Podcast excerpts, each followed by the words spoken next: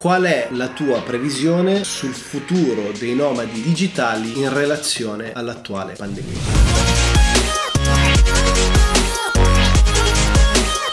Domanda estremamente interessante. Ovviamente il viaggio sta alla base dell'esperienza del nomade digitale. La situazione contingente che stiamo vivendo è indubbiamente contro, nella maniera più assoluta, il viaggio, l'esplorazione, il contatto fisico, eccetera, eccetera, eccetera. Innanzitutto dobbiamo capire che cosa fa il nomade digitale, perché se sei un nomade digitale in stile Sam Calder, Peter McKinnon o altro, il cui core business è incentrato sulle collaborazioni con i brand, puoi viaggiare. Se domani dovesse arrivarmi una mail di un qualsiasi ente del turismo, agenzia o brand che mi contatta per andare in Thailandia per fare uno shooting o un lavoro per loro per i prossimi sessanta giorni, per i prossimi quattordici giorni, per le prossime settantadue ore, ho il diritto di andare in Thailandia. Il problema è che è un po' complesso, perché una volta che si arriva, ad esempio in Thailandia nello specifico, devi fare quindici giorni di quarantena. Comunque, dicevamo, per non entrare troppo nei dettagli, perché poi ogni paese ha le sue dinamiche e le sue regole. Se hai dei lavori, diciamo, come freelance, quindi dei brand deals, delle brand partnership, hai la possibilità di viaggiare. Se invece il tuo core business è più incentrato sulla parte educativa, di e-learning, di creazione di contenuti per YouTube, Facebook o Instagram, diventa molto più complesso, perché tu non hai la possibilità di giustificare formalmente il viaggio, e quindi è davvero complicato. Credo che il futuro del nomadismo digitale Digitale, o comunque dei viaggi in generale, stia nel vaccino. Se non risolviamo la situazione in termini di viabilità e di distanze sociali, non c'è un futuro per i nomadi digitali, perché se è vero che possiamo collaborare con i brand o fare dei lavori come freelance, questi ci limitano tantissimo. Se non ci sono relazioni umane, se non c'è la possibilità di muoversi, se non c'è questa abilità di vivere in modo dinamico, anche e soprattutto il viaggio, manca il presupposto per essere un nomade digitale. Puoi essere un nomade digitale del co-working space sotto casa, ma non è quello il senso dell'essere nomade digitale. Il core di un digital nomad sta nell'esperienza di viaggio, nelle relazioni che crei nell'esperienza di viaggio e nelle collaborazioni che si creano, per l'appunto, attraverso le nuove relazioni. È una domanda molto interessante, ma onestamente non vedo un futuro se non c'è prima una risoluzione proprio a livello capillare in termini di distanziamento sociale e quindi